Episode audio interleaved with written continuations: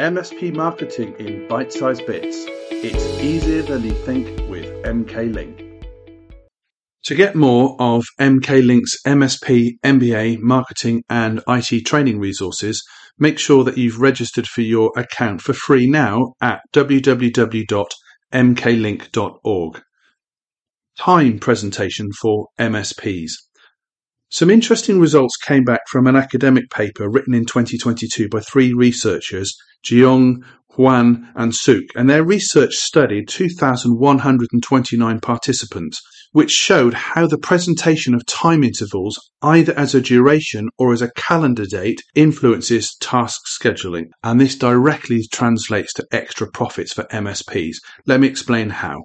So to be clear, a duration presentation means saying something such as X will happen in 10 days, whereas a calendar presentation means saying something like X will happen by August the 1st.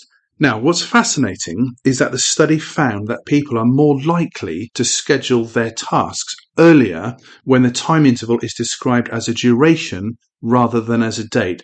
Now, this is because a duration description tends to evoke the concept of what's known as moving time, and it makes people feel as if time is approaching them, which can induce feelings of anxiety and therefore prompt them to act sooner. This concept was tested across various different contexts, including college students beginning to write their college assignments and consumers using coupons. So, to cut a long story short, people tend to have two ways of conceptualizing time. Number one is moving time. This means it feels like the future moves towards us. And number two, moving observer. This means that it feels like we move towards the future. So just to cement these two concepts, remember that number one, a duration description, e.g. saying X will happen in 10 days, tends to evoke the concept of moving time, making people feel as if the time is approaching them, which prompts them to act sooner. Number two, a date description, e.g. saying X will happen on May the 10th, tends to evoke the concept of moving observer, which makes them feel less anxious and less motivated to act quickly than the duration description. So let's consider how this research can be practical and beneficial for a managed service provider. Number one, marketing strategies. MSPs can use the duration based time descriptions in their marketing strategies to encourage potential clients to act sooner. So, for example, a promotional offer could be presented as ending in a certain number of days rather than on a specific date to encourage quicker action. So, for example, saying something like, This offer for a free system upgrade finishes in 10 days would have more urgency to it than this offer for free system upgrades finishes by August the 1st.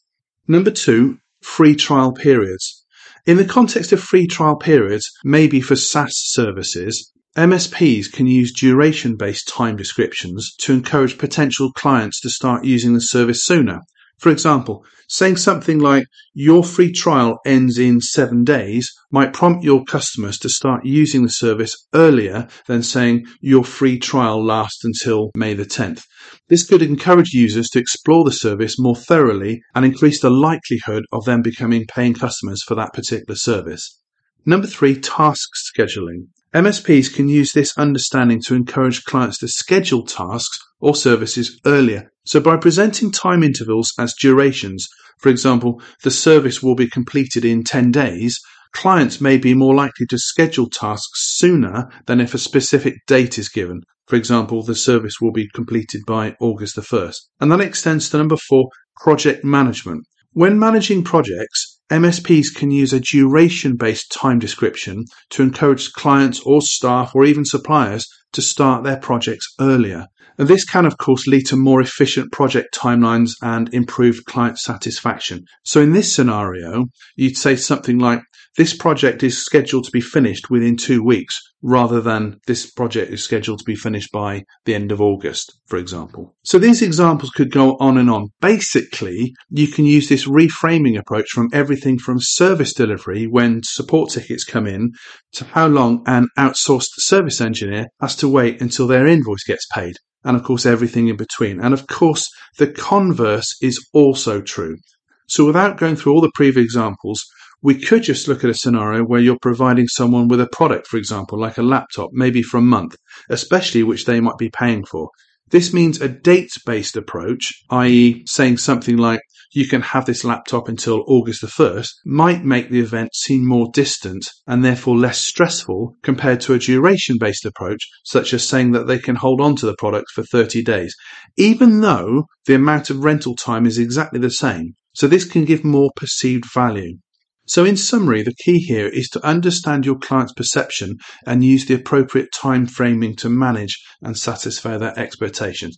And I know that these examples may, of course, seem like small nudges, but like always, when you add them up one at a time, all the little 1% here and the 3% there, sooner or later you'll start making big impacts to your bottom line, all for no extra overhead. So why not just add this to your list of things to review when you look at optimizing your business from time to time?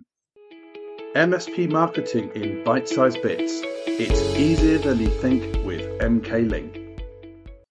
To get more of MK Link's MSP, MBA, marketing, and IT training resources, make sure that you've registered for your account for free now at www.mklink.org.